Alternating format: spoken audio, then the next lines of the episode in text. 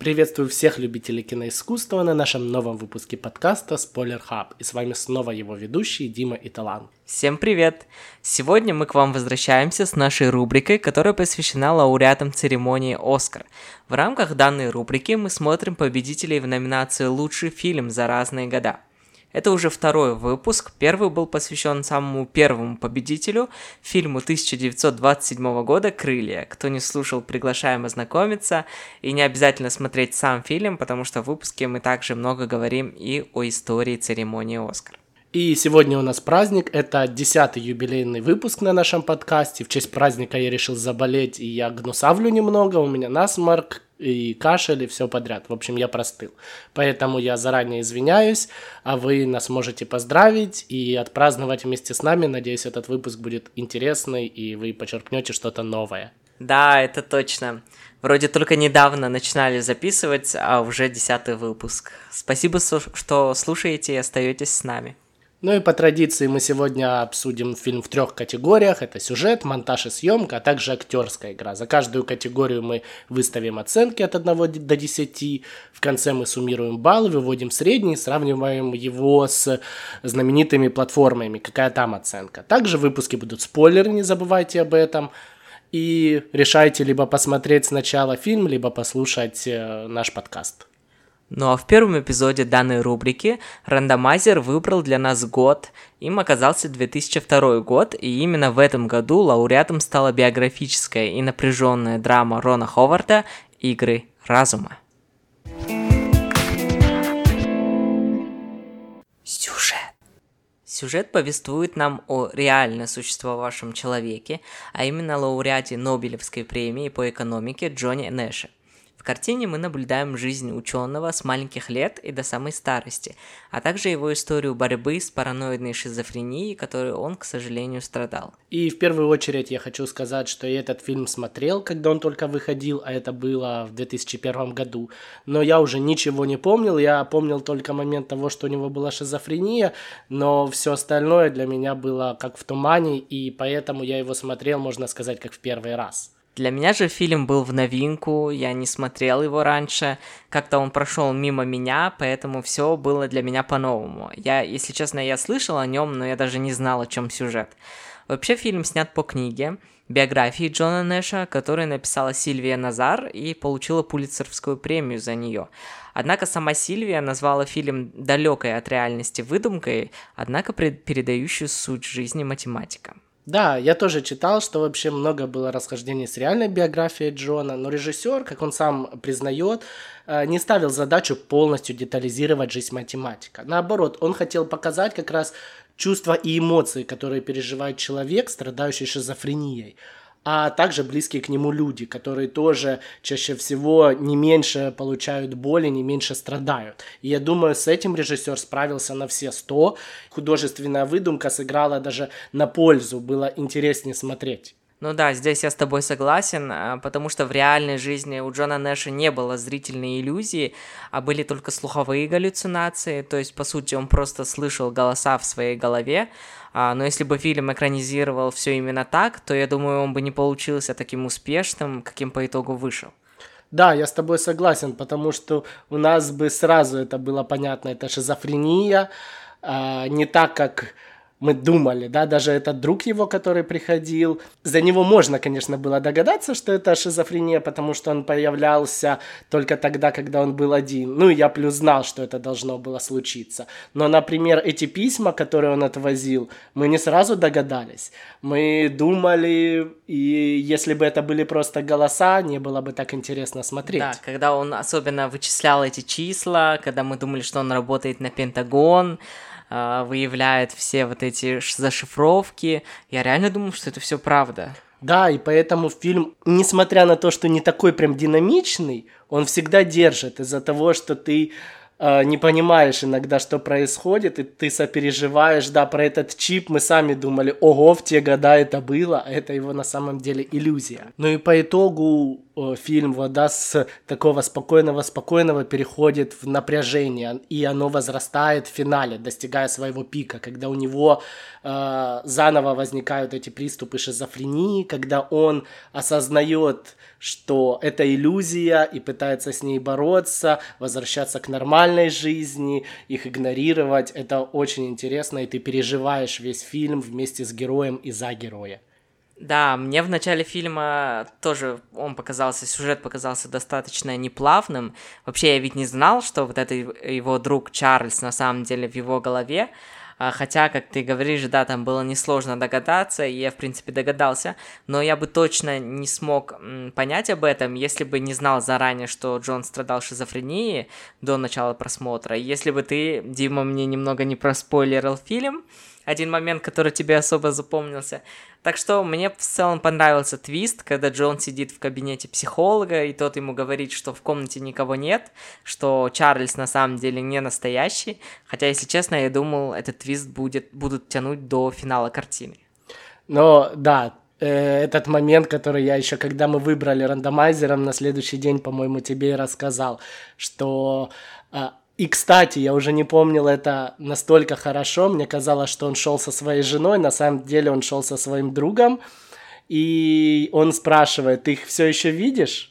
этих людей, эти галлюцинации. Он говорит, да, но я просто научился с этим жить и научил это, при... научился это принимать. И это настолько круто, потому что для меня это соотносится, наверное, со многим в жизни, потому что некоторые болезни, некоторые наши страхи, об этом тоже там говорилось э, таким подтекстом, что мы их несем на протяжении всей своей жизни. Они никуда от нас не денутся, но мы можем научиться с ними жить. И это для меня просто неимоверно. Ну да, этот момент был очень классным, особенно когда он говорил, что а, все мои галлюцинации и иллюзии это прошлое, а у каждого из нас есть прошлое, и мы с этим прошлым как-то живем. Ну да, это вот то, что я говорю, вот у всех, всех это есть, и это круто, это вдохновляет научиться жить с тем, что у нас есть, потому что иногда мы не можем, как я уже сказал, это вычеркнуть, и мы должны это нести на протяжении всей жизни, просто как мы к этому относимся. Либо оно нас давит и останавливает, либо мы все-таки можем развиваться дальше. Да, и мне еще очень понравился момент, когда он осознает, что это все галлюцинации, ему все время виделась эта маленькая девочка Марси, и затем он понимает, что она не растет. Он говорит, она остается такой же из года в год, а это значит, что она иллюзия. Это такой крутой момент, мне очень понравился. Да, вот этот момент интересный, потому что э, после того, как доктор пришел и говорит, что нужно новые лекарства, нужно сильнее, нужно все, и он говорит, нет, все можно рассчитать, все можно сделать, все это в моей голове.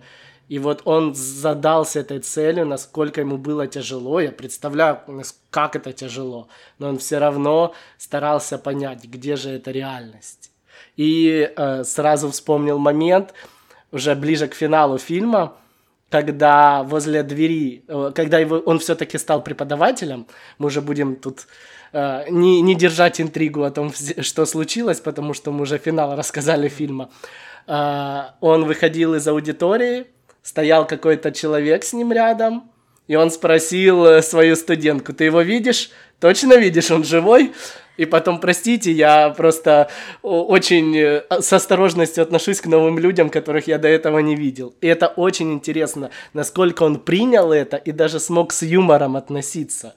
Да-да-да, и я еще вспомнил момент тоже, когда к нему коллега пришел домой в гости, и он сидел на веранде, напротив него было кресло, и он говорит, о, вот познакомься, это мой друг, эм, там назвал имя, а там никого не было в кресле. И тот коллега, который к нему пришел, он такой, что, что, кто? И тот говорит, да, э, успокойся, я просто шучу, типа. Да, вот, вот это круто. Он не только смог побороть это, он смог и, точнее, он в принципе-то не поборол, он научился с этим жить, но и научился э, с юмором к этому относиться. А я тоже считаю, что юмор это основа вообще жизни. Без юмора, мы, если мы будем ко всему относиться слишком серьезно, то наша нервная система не выдержит. Даже условно здоровый человек сойдет с ума, если он будет просто ко всему относиться слишком серьезно.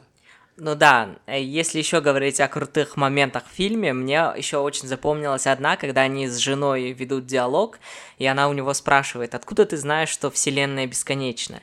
Джон отвечает, что это показывает много математических расчетов. И жена спрашивает, а может ли он это как-то доказать? И он говорит, что нет, но он просто в это верит. В этом и состоит любовь, он ответил. Прекрасная цитата. А, она сказала, э, вот это и есть любовь. А, да, да, Да, в этом это было очень круто, потому что в жизни тоже мы часто э, просим доказательства, а не во всем есть доказательства. Иногда есть только вера и чувство. И любовь это одного, одно из этих вещей, которые часто сложно доказать и объяснить. А мы любим задавать вопросы, да, ты меня любишь, а докажи, а как, а почему. И вот это было очень круто, да, мне эта цитата прям сильно понравилась, этот момент запомнился, да, согласен с тобой. Сравнение прям с э, Вселенной, с бесконечностью Вселенной, что мы никогда не сможем доказать, так оно или нет. Мы просто в это верим. Да, и вообще в фильме было очень много красивых цитат речей. А, Мне, например, еще понравился момент с ручками. А, Там у них была традиция в университете, что дарили ручки человеку, который добился какого-то успеха и уважения. То есть это знак признания. Мне кажется, что это было на уровне Нобелевской премии, которую он, кстати, и получил, да, только в университете. Он один раз там был и увидел, как дарят. И для него это, наверное, стало стимулом в жизни, но он всегда боялся потом зайти в это помещение, в, это кафете... в этот кафетерий, потому что происходило это в кафетерии. И вот, э, вернусь к тому мужчине, которого он встретил возле двери, выходя из аудитории, он как раз и позвал в кафетерий. И как ему не хотелось туда идти, как он боялся, зная свою проблему, он уже не надеялся, наверное, никогда, что сможет получить приз- э, признание, да, из-за того, что он болен. Даже они там начали разговаривать, он сказал, вот ты номинирован на Нобелевскую премию, ты добавить что-то хочешь, перебить меня? Вот. А, он номинирован на Нобелевскую премию, и это тут вы, наверное, хотите проверить, сумасшедший или нет, и потом в моменте начинают все по очереди вставать и ложить эту ручку и говорить спасибо ему и знаки уважения. Это этот просто не знаю, я не так часто с, плачу над фильмами, хотя это бывает. Я тот, кто не плакал над э, Хас... э, Хатика. Хаски. Почему Хаски? Да, над Хатика я... Это ужас. Э, Да, Как можно не плакать над Хатикой? я, наверное, один из немногих. Но этот момент с ручками у меня просто начали слезы выступать. Меня он настолько затронул. И я хотел добавить, ты знал, что это художественный вымысел был? На самом деле не было в жизни Нэша никакой церемонии вручения ручек, и вообще такой традиции не существует в Принстонском университете, но это очень хорошо сыграло в фильме, я согласен, и этот момент был классный, и он как раз показывает, что он всегда хотел добиться признания, и в конце он его по итогу добился, и вот этими ручками в фильме как раз художественно проиллюстрировали вот этот момент. Серьезно, я вообще не знал. Может, им теперь стоит все-таки сделать эту традицию. Но да, я с тобой согласен, потому что Нобелевская премия, наверное, не передала бы вот такого чувства сопереживания с героем, потому что для него было важно это место, что даже он попросился просто в, биб- в библиотеке там сидеть и постепенно начал там каким-то студентам все равно рассказывать, читать лекции, хотя тоже понравилось, там много юмора, когда этот его друг, не очень-то и друг, который стал, да, ректором этого университета, э, говорит, что ты на самом деле ужасный преподаватель. Он говорит, да я знаю, просто ко мне нужно привыкнуть и все. И много всего. Э, человек этот, он настолько был интересным, настолько вот наблюдать за ним хотелось, и хотелось сопереживать. А, Но, опять же, да, вернемся к тому, что в фильме все равно много расхождений с реальной биографией, но мне, как я уже сказал, мне это вообще нравится, и для меня это смотрелось гармонично. Ну да, это хорошо, что они не стали снимать просто би- би- биографию. Вообще, возвращаясь к сюжету, в течение всего фильма мне было, правда, страшно наблюдать за развитием его болезни. А создатели фильма так хорошо, по моему мнению, передали чувства и переживания человека, который вот страдает а, параноидной шизофренией. Мы как будто вселяемся в голову Джона Нэша и видим все его глазами. И это так страшно на самом деле.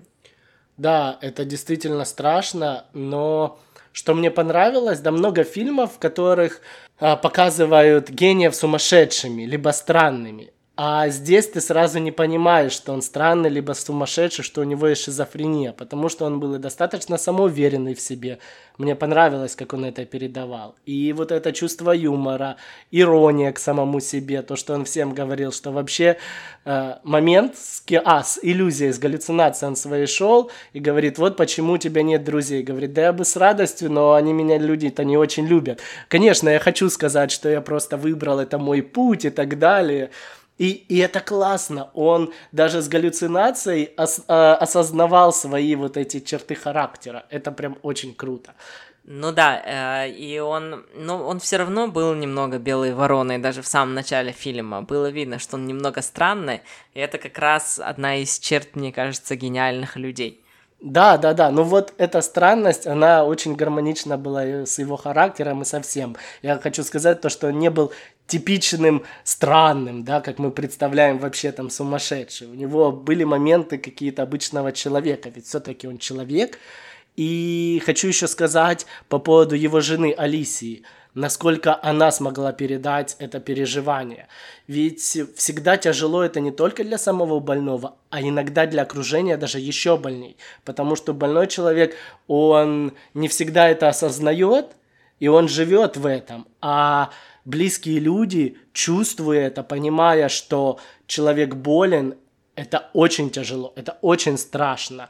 И родственники всегда страдают не меньше, а то и, как я уже сказал, больше. Как она осознает, что ее муж болен, этот страх в глазах, когда она находит ребенка в ванной, да, помнишь, э, она прибегает, а ребенок уже почти захлебнулся в ванной в воде. Она подбегает, что это, как это? Он говорит, а вот это галлюцинация, называет его имя, он должен был присмотреть. Он говорит, никого здесь не было, никто не, не присмотрел бы. И это, это очень цепляет, но тем не менее она остается с ним, она продолжает. И были еще моменты, да, когда она там по телефону звонит, он ее толкает, хотя он толкал-то, опять же, галлюцинацию, который хотел застрелить якобы его жену. И он с чувством того, что я и тебя спасаю, причиняет ей, ей боль. И вот это понимание даже того, что это была галлюцинация, и он толкал не меня, допустим, если бы это со мной случилось, оно не делает легче. Тебе становится только еще более страшно, потому что ты не понимаешь, что произойдет дальше. Даже мне понравилась шутка, помнишь, то, что она потом сказала. А, доктор э, согласился, да, что там ты будешь пытаться э, сам справиться, что я не уеду, но сказал, чтобы я звонила, когда ты начнешь меня душить. Да, То да, есть да. это, это ирония с этой, как я уже сказал, юмор, он очень важен для нас в жизни. Она все равно с иронией пыталась это принять. Да, да, но ты прав, конечно, да, близким людям переживать иногда это гораздо тяжелее, чем самим больным, и это относится не только к больным шизофрении, это и относится к другим тяжелым болезням и к зависимостям в том числе. Окружающим людям всегда тяжелее, близкому окружению. И вот в фильме его жена, она оказалась все равно неимоверно стойкой и сильной, несмотря на все это. А, и Хотя ей было безумно страшно, мне кажется. И был еще очень жуткий момент, когда он перестал принимать лекарства, и у него снова начался этот приступ. А, это был такой страшный лично для меня момент, я не знаю. И когда его жена потом нашла эту хижину, куда он постоянно бегал, и в ней были все эти записи, отрывки из газет, журналов, и как в ее глазах пронесся страх и отчаяние, а также понимание того, что болезнь вернулась и она прогрессирует. Это страшно, я думаю, на самом деле сложно представить, насколько страшны могут быть приступы у больных людей. Да, нужно сказать, что эти галлюцинации, там было их несколько. Был как бы его друг, девочка, о которой мы говорили, и еще был мужчина, который якобы агент э, там каких-то суперсекретных э, сил, секретных войск, типа там. И задача этого математика была э, разгадать секреты русских и спасти Америку. Вот это да, была да. сама идея. Вот да. поэтому он убегал, он пытался какие-то шифры как-то разгадать с помощью газет и журналов, зашифрованные послания. И ты прав я на самом деле сравнивал эти фильмы еще с другими. Везде женщины были настолько сильными, и ведь и в жизни мне кажется, что женщина намного сильнее, вот морально сильнее, чем мужчина, и они готовы намного больше выдержать. И это фильм тоже передает. Вот. И мы уже сказали, да, что история самого главного героя немножко расходится с реальностью, с его жизнью, с его биографией. И думаю, стоит затронуть все-таки тогда и историю его жены. Она тоже немного расходится с историей в фильме, потому что настоящая Алисия Нэш не смогла сразу все выдержать и принять его, принять эту болезнь, и она развелась. Но затем она нашла все равно силы принять его и Джон жил у Алисии просто как скорее сосед. Но интересный факт, что потом они заново решили пожениться, и это произошло в момент съемок этого фильма. Мне кажется, что, э, что этот фильм, он помог этой Алисии по-другому все равно пересмотреть и эти чувства внутри опять как-то пробудить. И это, наверное, также показывает, насколько все-таки она сильная и в жизни была, не только в кино. Но очень интересный трогательный момент. А в фильме в самом финале, на уже вручении этого, этой Нобелевской премии, он говорит благодарности своей жене, что если бы не она, ничего бы не было. И в жизни он считает, что все это благодаря жене. И мне кажется, так как главный э, герой реальный этот Нэш э, Джон он э, был на съемках. Я думаю, что он предложил эту фразу. И, возможно, она и повлияла на решение воссоединения семьи. Мне так кажется. Не знаю, это чисто мои какие-то догадки. Ну, все возможно, да. И да, этот момент, кстати, о котором ты сейчас сказал, он был очень таким трогательным, когда он озвучивал эту речь свою Нобелевскую и посвятил своей жене. И меня прям на слезы пробило, когда, ну, меня почти на слезы пробило, скажем так, когда и они прослезились оба, хотя на самом деле в жизни такого не было, и он не произносил никакой речи на Нобелевской премии. А, и он получал, во-первых, эту премию с двумя своими коллегами, то есть им вручали их троим и ему все-таки не дали произнести речь, потому что побоялись его болезни. Но тем не менее, да, в фильме это все равно был очень крутой момент. Ну вот поэтому мне кажется, что, возможно, он захотел это передать, так как он говорил в жизни, что так и есть, все благодаря моей жене. Да, может быть, он захотел, чтобы и в фильме как раз, хотя бы в фильме он скажет эту речь на, да, да, на да. премии. Да, и несмотря на то, что он все-таки полностью так и не вылечился, потому что вроде как это невозможно, он научился жить с этой болезнью, научился различать, что правда, а что нет. Я думаю, в этом и заложен главный смысл фильма. Мы учимся жить с нашими бедами и страхами. И, кстати, сейчас будет очень грустный факт, но в 2015 году Джон и Алисия Нэш скончались вместе в один день. А, в автокатастрофе. Таксист, который их вез, не справился с управлением и врезался в ограждение. Вот так, к сожалению, закончилась их жизнь. Да, но они, несмотря на все проблемы, на все сложности, они прожили долгую жизнь и совместную, в поддержке друг друга, хотя были, да, кризисы. И Джон Нэш внес просто неимоверный вклад в экономику и математику. Это нельзя не учитывать он был своего рода гением, и здесь эта гениальность в фильме тоже передана. И, между прочим, я заметил, что, как мы уже говорили, у многих гениев есть какие-то схожие черты, что они странненькие немного. И мне этот фильм напомнил, опять же, как я уже говорил, множество других фильмов, которые были сняты по мотивам биографии известных ученых. Например, «Игра в имитацию». Кто не смотрел, кстати, советую, очень хороший фильм. А мне этот фильм еще напомнил одну из моих любимейших картин, которую я смотрел несколько раз. Это «Вселенная Стивена Хокинга» или еще в другом названии «Теория всего».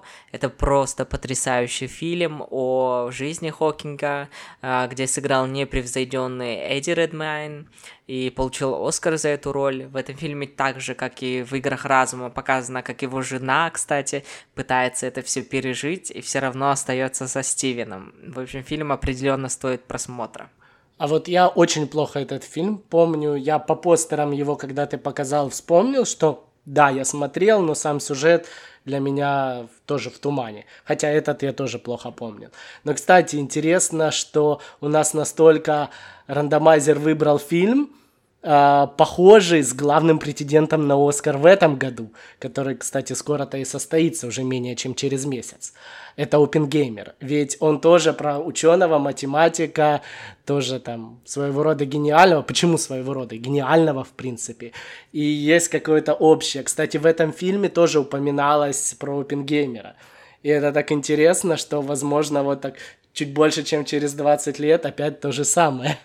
Ой, да, это точно. Я помню, я даже усмехнулся, когда в играх разума говорили о Опенгеймере.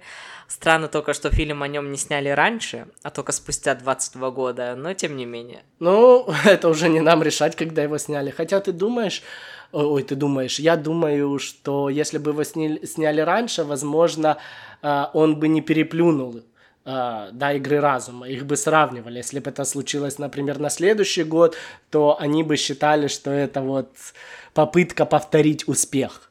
А ну это... да, для таких фильмов, наверное, нужно время все-таки, чтобы прошло определенное. Да, как, как хорошее вино должно постоять. И в общем, игры разума для меня оказались просто потрясающим фильмом, и даже спустя там, да, 20 с лишним лет, страшно такие цифры говорить вообще, я его пересмотрел с большим удовольствием и, наверное, с большими эмоциями, чем это было тогда. Ведь тогда я был еще э, школьником, подростком, и вряд ли я смог все это ощутить и так серьезно отнестись к этому фильму из-за отсутствия еще какого-то опыта и понимание, да, насколько это больно, какие переживания, потому что я еще, сколько мне там было, мне там было 10 лет, получается. Ну да. И мне кажется, даже если я через 20 лет его присмотрю, он все равно будет таким же актуальным и дарить мне такие же эмоции. И недаром фильм получил 8 номинаций на Оскар. Да, которые я хотел сказать. А, но самих Оскаров он получил статуэток 4.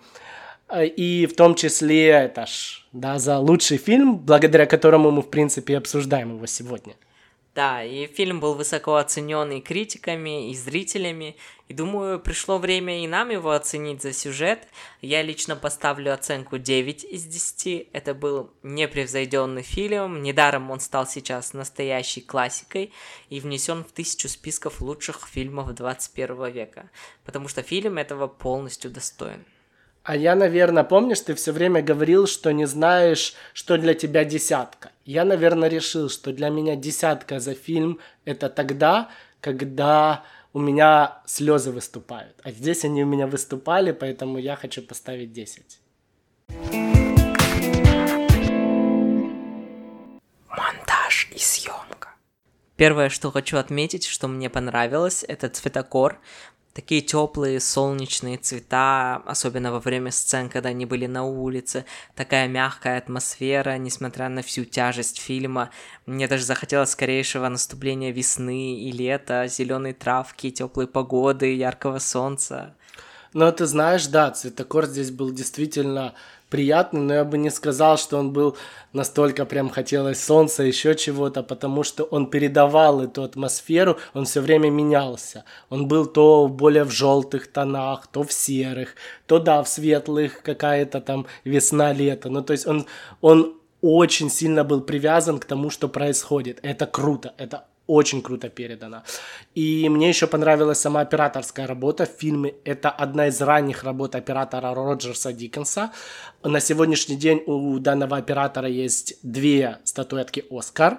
Это за фильм «1917» и «Бегущий по лезвию 2049». И он был множество раз номинирован на премию, и думаю, что заслуженно, потому что работы у него прекрасные. О да, в этом фильме операторская работа очень неплоха. Я бы не сказал, что он использует какие-то мега крутые трюки в фильме, но видно, что оператор очень опытный и талантливый. У него огромная фильмография за плечами сейчас. К примеру, он снимал тот же «Побег из Шоушенка», один из величайших фильмов в истории. Но ты знаешь, э, не всегда нужно что-то супер крутое придумывать, сколько мы раз обсуждали уже, да, особенно мне почему-то, мне не нравится, когда они пытаются прям все, чему научились показать. Иногда это не нужно, это не всегда уместно. Да-да-да, но вот в 1917, вот его фильм, за который он взял Оскар, это был Это была потрясающая операторская работа. Там же был весь прикол в том, что все было снято одним дублем в 1917. И это было просто неимоверно. Да, это, это круто. Ну, вот об этом я и говорю, что просто нужно уметь правильно подойти к фильму и правильно передать его. Это и есть гениальная операторская работа, а не то, э, чем больше я покажу приемов, тем лучше я оператор. Нет, главное, чтобы это все гармонично смотрелось. Но и в этом фильме все-таки это видно. Но вообще один из плюсов картины – это ведь сценарий. Благодаря сценарию, в принципе, он и получил широкое признание. А сценарий, сценаристом выступил Акива Голдсман. Интересный факт, что он все время работал врачом и имел опыт с э, душевно больными людьми. Поэтому, думаю, он, как никто другой, все-таки понимал, что нужно сделать, как нужно передать вот это состояние. Да, стоит отметить только, что он не все время, а в, в свое время в молодости работал врачом, а потом перешел в киноиндустрию. Не, ну да, он его не пригласили с больницы в свое время, простите, оговорочка. Но, кстати, интересно, что после этого Акива в основном работал над сценариями к приключенческим триллерам в основном. Например, он написал одну из частей Трансформеров, Дивергента, Кода да Винчи, Я легенда и так далее. То есть, по сути, игры разума стали для него единственным таким драматически выдающимся опытом, за который он и был отмечен Академией. Но э, на самом деле Код да Винчи это тоже такая достаточно интересная работа. Я бы не сказал, что это приключенческий, как трансформер. Это совсем из другой оперы. Но это все равно такое, знаешь, это больше детектив. Да, а в психиатрической лечебнице часто очень много разных людей. Возможно, он черпал идеи оттуда, я не знаю, от трансформеров и все. То есть, да, насколько многогранный человек. Да. Кстати, это редко. В основном все равно пишут удачно только во что-то одно. А здесь большинство фильмов, которые ты назвал, над которыми он работал, они успешные. Они, и разные. Да, и разные, и, и все успешные. То есть этот человек очень многогранный был, и это круто. Но раз мы вообще уже начали говорить о людях, которые работали над картиной, то, конечно, мы не можем с тобой стороной обойти работу прекрасного режиссера, да, это Рона Хов, э, Ховарда, простите. А за игры разума он также получил свой Оскар, ну, э, да. мы об этом, по-моему, уже даже упоминали, да. Так вот, кстати, упомянул фильм «Ты кот да Винчи», он ведь тоже был режиссером этого фильма. Поэтому с Акивой они довольно-таки сработались в дальнейшем, мне кажется, все ну да, Рон Ховард вообще очень талантливый режиссер, и не только, он еще и сценарист, продюсер и актер, талантливый человек, талантлив во всем, как говорится, и работал он не только над полнометражными фильмами, но и на телевидении в том числе, причем начинал он свою карьеру в лихих 70-х, и по сей день он трудится на благо кинематографа. Можно отметить одни из его самых популярных работ, это «Аполлон 13», потрясающий фильм «Нокдаун», также с Расселом Кроу в главных ролях, плюс еще все, все наверняка смотрели фильм «Гринч. Похититель Рождества». Да, и в играх разума видно, что он просто вложил свою душу в эту работу, не просто отнесся как профессионал, а это, наверное, как над ребенком. Хотя и многие другие тоже они достойны. А, но это неимоверная художественная интер, э, интерпретация, простите опять, о жизни великого ученого, да, и в ней много вымышленных фактов, как мы уже опять же говорили, при, украш, при украшении действительности, все это шло просто на руку картине, и все это настолько вот смотрелось гармонично. Ну да, фильм был также номинирован за лучший монтаж, а, лучший грим и лучшую музыку в фильме на Оскар. А музыку, кстати, написал талантливый композитор Джеймс Хорнер. А и музыка в фильме действительно очень гладко легла в основу сюжета, как мне кажется, где нужны были такие напряженные нотки, он их вставлял, которые должны были предвещать что-то страшное, где нужна была плавная и спокойная музыка, она, собственно, такой была, да, все было прекрасно, мне понравилась его работа. Ну вот э, за музыку я, наверное, здесь не могу отметить прям хорошую работу. Хотя этот человек, этот композитор, он работал над «Титаником». И все мы знаем саундтрек из «Титаника», и благодаря этому композитору вообще все это случилось. Мы все его знаем наизусть. Ну, может, не наизусть, но все сразу вспомнят. За это он и получил, за, за что, точнее, он и получил большое, большое количество наград и номинаций. Также он работал и над «Акваменом», над «Джуманджи», а... Над Акваменом он не работал. А, Аватаром, прошу прощения, над Акваменом. О, господи, почему я Аквамена вспомнил? Вообще. Это пришло из наших прошлых выпусков. Да, это такое, типа, алло, я здесь. Но еще «Мальчик в полосатой пижаме». Кстати, этот фильм тоже, который э, меня очень трогает, и я бы его с удовольствием еще раз пересмотрел.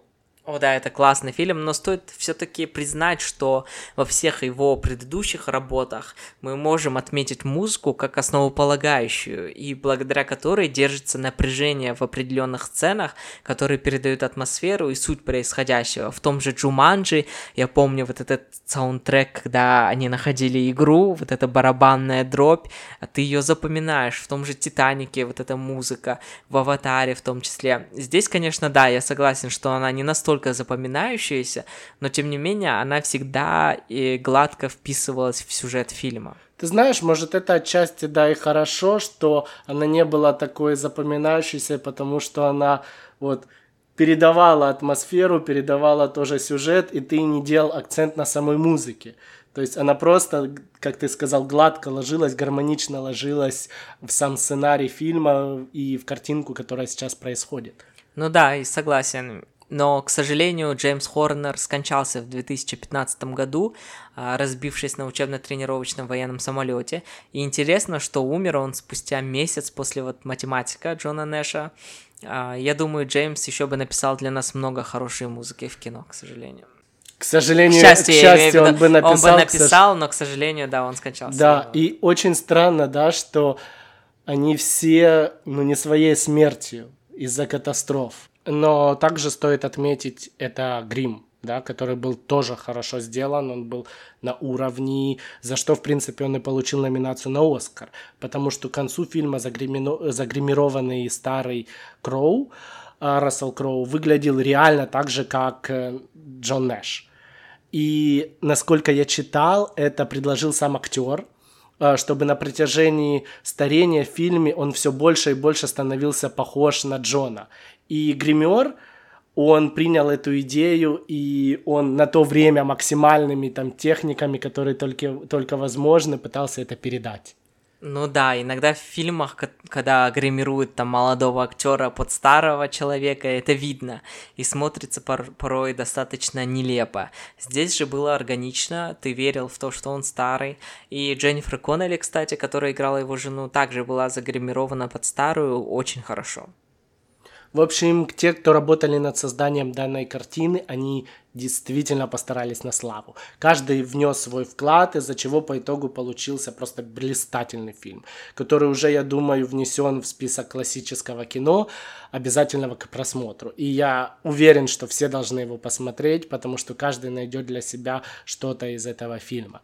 Поэтому за монтаж и съемку я хочу поставить наверное, 9. Почему 9? Вот потому что музыка, я уже сказал, что может это и хорошо, но все-таки она для меня, э, я не могу вспомнить ничего из музыки там. Ну, да, я с тобой согласен целом я решил поставить даже не 9, а 8 за монтаж и съемку. Но это не потому, что мне что-то не понравилось или еще что-то. Мне наоборот, мне все понравилось. У меня не было сомнений после просмотра, что он заслуженно стал лауреатом Оскара, потому что картина действительно величайшая и до сих пор актуальная и интересная для просмотра. Люди проделали огромную работу, те, кто работал над этим фильмом. Восьмерка, потому что наверное, мне, может быть, немножко не хватило чего-то а, выдающегося больше, чем они сделали именно за съемку и монтаж. Поэтому такая оценка, но для меня она все равно очень высокая. Не знаю, э, что они должны были сделать там, если это было передано и цветом, и съемкой, всем, всем, чтобы передать эту атмосферу, это состояние, эти чувства. Нет, это было очень круто, я согласен, но просто для меня это не десятка. Вот для меня десятка это когда, наверное, прям нереальная операторская работа, какой-то нереальный саундтрек в фильме, когда все сочетается. Здесь все было на высоком уровне, но вот мне на десятку. Игра.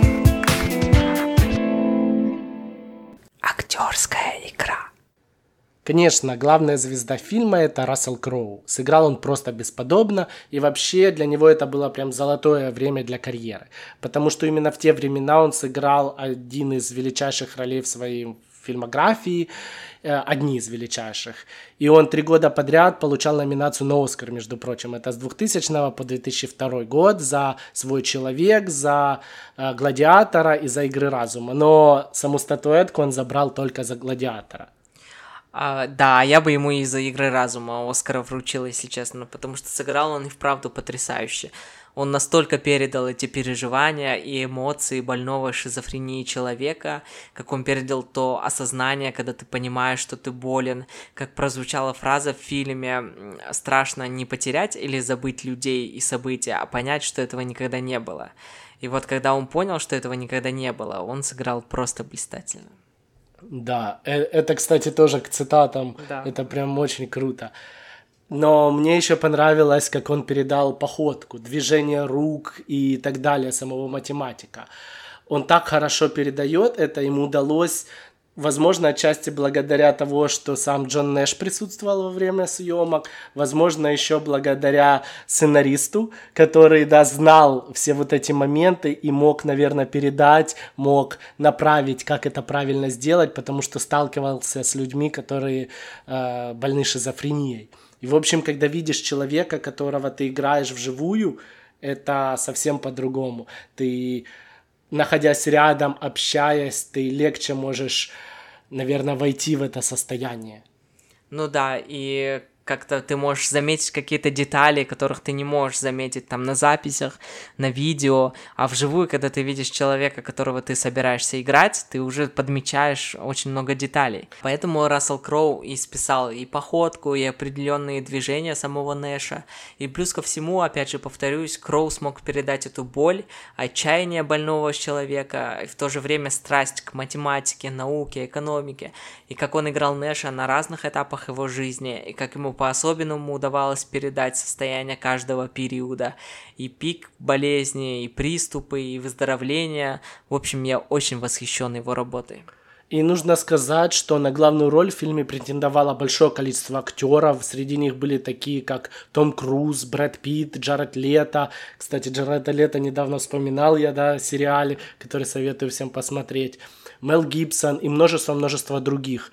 А, но вот почему-то, несмотря на то, что все они выдающиеся и без исключения талантливые, Рассел Кроу смог вот быть гармоничным здесь. Я думаю, что правильно, что выбрали его. Но, кстати, интересный факт, о котором я совсем недавно узнал, что в Оскаре планируют ввести новую номинацию за кастинг в фильме. И я думаю, что это очень важно, потому что подобрать подходящего актера для картины, это считаю, что залог успеха картины. И это прям очень круто. Я считаю, здесь как раз кастинг получил бы Оскар 100%. Ну да, и интересно, кстати, что и саму Дженнифер Коннелли, одну из главных героинь, не выбрали сразу также. Э, было много очень претенденток на ее роль, но попала она в фильм, можно сказать, довольно случайно, потому что она на тот момент имела очень хорошие отношения с Джаредом Лето, потому что они оба снимались в «Реквием по мечте». И когда Джаред пробовался на роль Джона, она просто помогала ему читать текст и озвучивала слова Алисии. И по итогу продюсерам она так понравилась, что ее решили взять на роль. Это вообще удивительно, да? Пришла помочь другу, а сама попала, да, а друга а не взяли. не попала. Да, друга не взяли. Но, кстати, «Реквием по мечте» тоже прекрасный фильм. Это один из моих любимых на самом деле. Ты смотрел? Нет, я не смотрел. Советую, посмотри. Хороший фильм. А, и мне кажется, Джаред Лето там просто тоже прекрасно сыграл, и она сыграла прекрасно. А, в общем, Дженнифер, наверное, с Расселом они отлично сыграли. Хотя, мне кажется, Жерардом Лето она тоже хорошо сыграла, как я уже сказал. Но в этом фильме это было действительно гармонично. Ты вроде не сразу отмечаешь ее актерскую игру, потому что она вливается в фильм плавно. Она не сразу появляется, а по чуть-чуть, по чуть-чуть, по чуть-чуть. Но потом она набирает обороты, и мне кажется, что она уже становится не актером второго плана, а одной из все равно тоже главных. Но так или иначе, она была номинирована и получила Оскар все-таки за актрису второго плана. Ну да, она просто мастерски смогла передать эмоции человека, у которого тяжело болеет близкий близкие, это как бы и страх, и отчаяние, и гнев, и злость, затем принятие, осознание, борьба, стойкость. Тысячу эмоций смогла передать Дженнифер, от чего, конечно, она просто несравненна в этой роли. Ну да, я с тобой согласен. И мы это говорили еще в сюжете, что передала она очень-очень круто это все. Кстати, одну из последних ее ролей я вспоминаю, она играла в Топ Ган Маверик, и мне хочется сказать, что она вообще совсем не стареет. Вот какая она была в играх разума, она такая и осталась в Топ Гане спустя 20 с лишним лет. Все такая же красивая и молодая. И, кстати, еще один интересный факт. Э, на съемках «Игры разума» она познакомилась с актером Полом Беттани, который сыграл Чарльза, этого несуществующего друга, который там высокий. И вскоре после фильма они поженились и женаты до сих пор. А в 2009 году они даже сыграли совместно мужа и жену в фильме «Происхождение», которое рассказывает о фильме Чарльза Дарвина. Это так интересно. Рассказывает о жизни Чарльза Я же сказал о жизни Чарльза Дарвина. Ты сказал о фильме Чарльза Дарвина.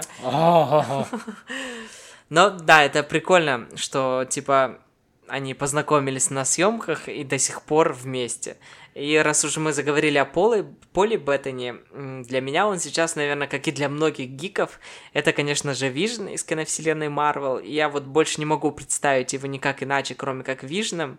Но справедлив... справедливости ради сыграл в играх разума он тоже хорошо. Хотя вроде как, в принципе, у него и не была очень сложная роль. Все-таки игры разума это больше о Расселе и Дженнифер, но все равно его актерский а, талант был тоже отмечен. Но не знаю, вот ты сказал сейчас, да, за Вижена, и вот для меня это совсем два разных человека.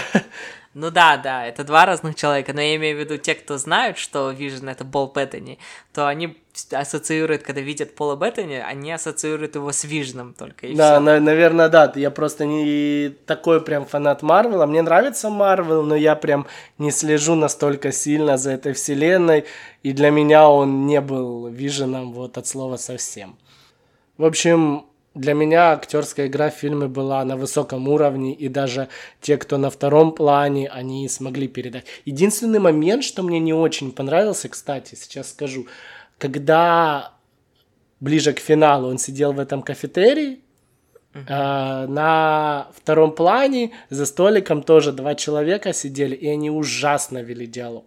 Это было прям видно, что просто открывают рот, и им заплатили двумя конфетами и чашкой чая, наверное, за это, потому что я больше бы не дал. Вот это прям было очень ужасно.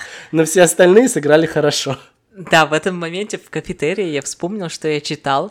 Там среди этих людей, я не знаю, конечно, говоришь ты конкретно о нем или нет, но сидел математик, который был а, он помогал как бы при съемках этого фильма, он помогал вот Э, когда он писал вот эти математические всякие вычисления, он э, все э, помогал это все придумывать. И вот он сидел в этой сцене в кафетерии, и он даже, по-моему, поднес ручку тоже. И, может быть, это и был он. Нет, нет, нет, те как раз не поднесли ручку. Они были прям совсем э, даже немножко размыты, такие заблурены э, сзади самого нашего профессора уже. Но, кстати, еще прикольный факт, что вот этого математика, ученого, которого пригласили в фильм, чтобы он помогал в съемках, а вот эта рука, когда он на окнах писал эти исчисления, это была рука этого математика. И писал он потом люди замечали, когда приближали, он просто писал какие-то греческие буквы, какие-то цифры, которые вообще никакого отношения к математике не имели. И они потом такие, а за что ему вообще заплатили зарплату и зачем его пригласили тогда? Ну да, это мог любой другой написать, просто непонятно что, если оно к математике не относится. Но сейчас ты взял и мне в минус вошел вообще для оценки. Она должна была быть больше. А, да? Да, теперь, теперь пусть она будет наверное, 8. Да, вот 8. Не знаю, почему 8, тяжело объяснить мне, но 8. Я так чувствую. А я поставлю 10 из 10. Для меня Рассел Кроу и Дженнифер Коннелли в этом фильме были эталоном того, какая актерская игра может получить все 10 баллов и какой мастерской она может быть. Нет, они, да, они просто прекрасны, и им по десятке сто процентов. Но они же не единственные были в этом фильме, и все-таки я учитываю разные моменты. Хотя объяснить я не смог. Заключение.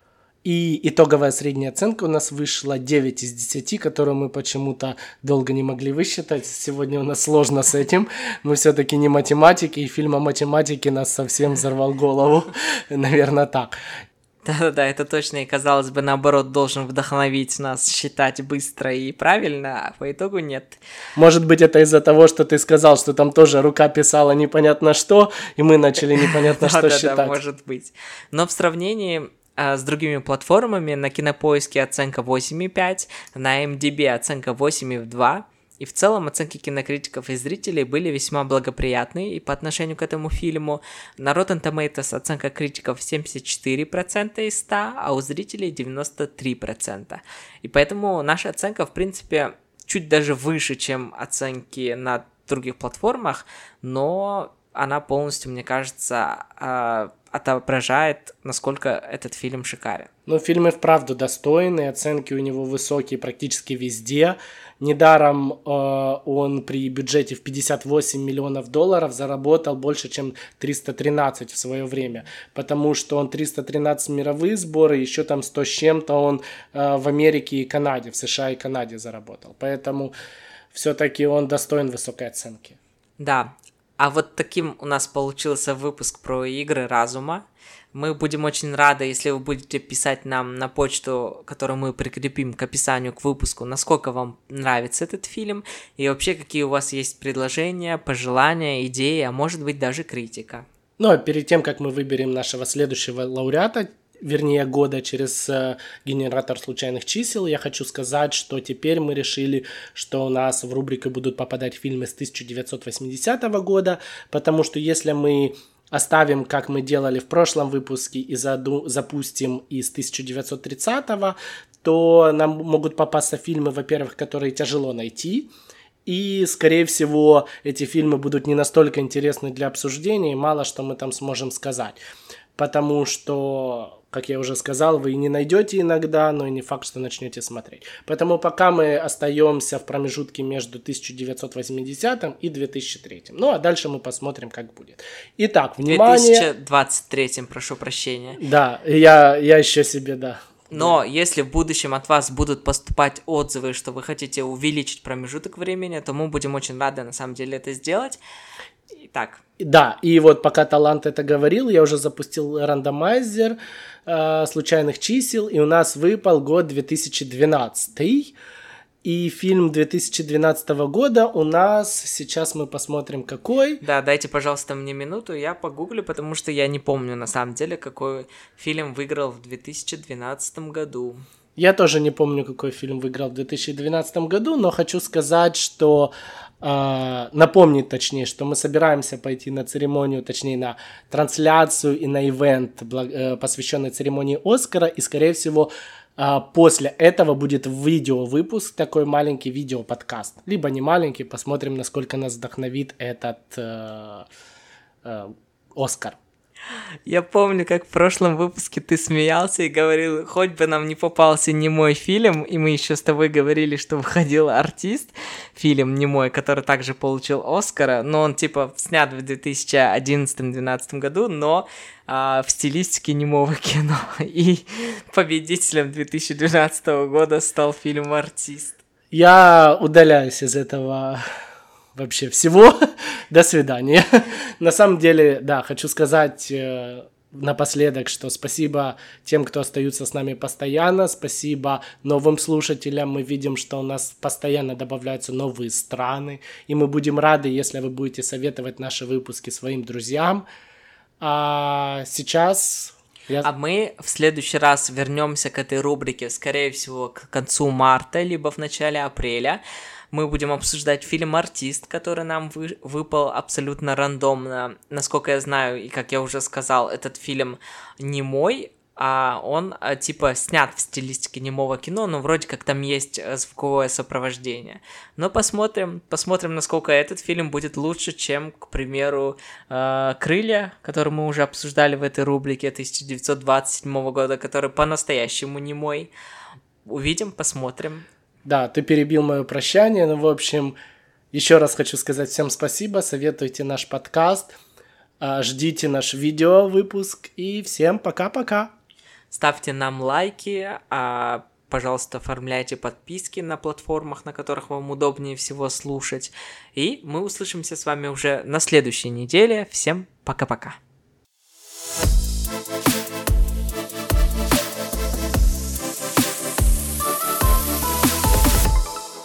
Спойлер Хаб.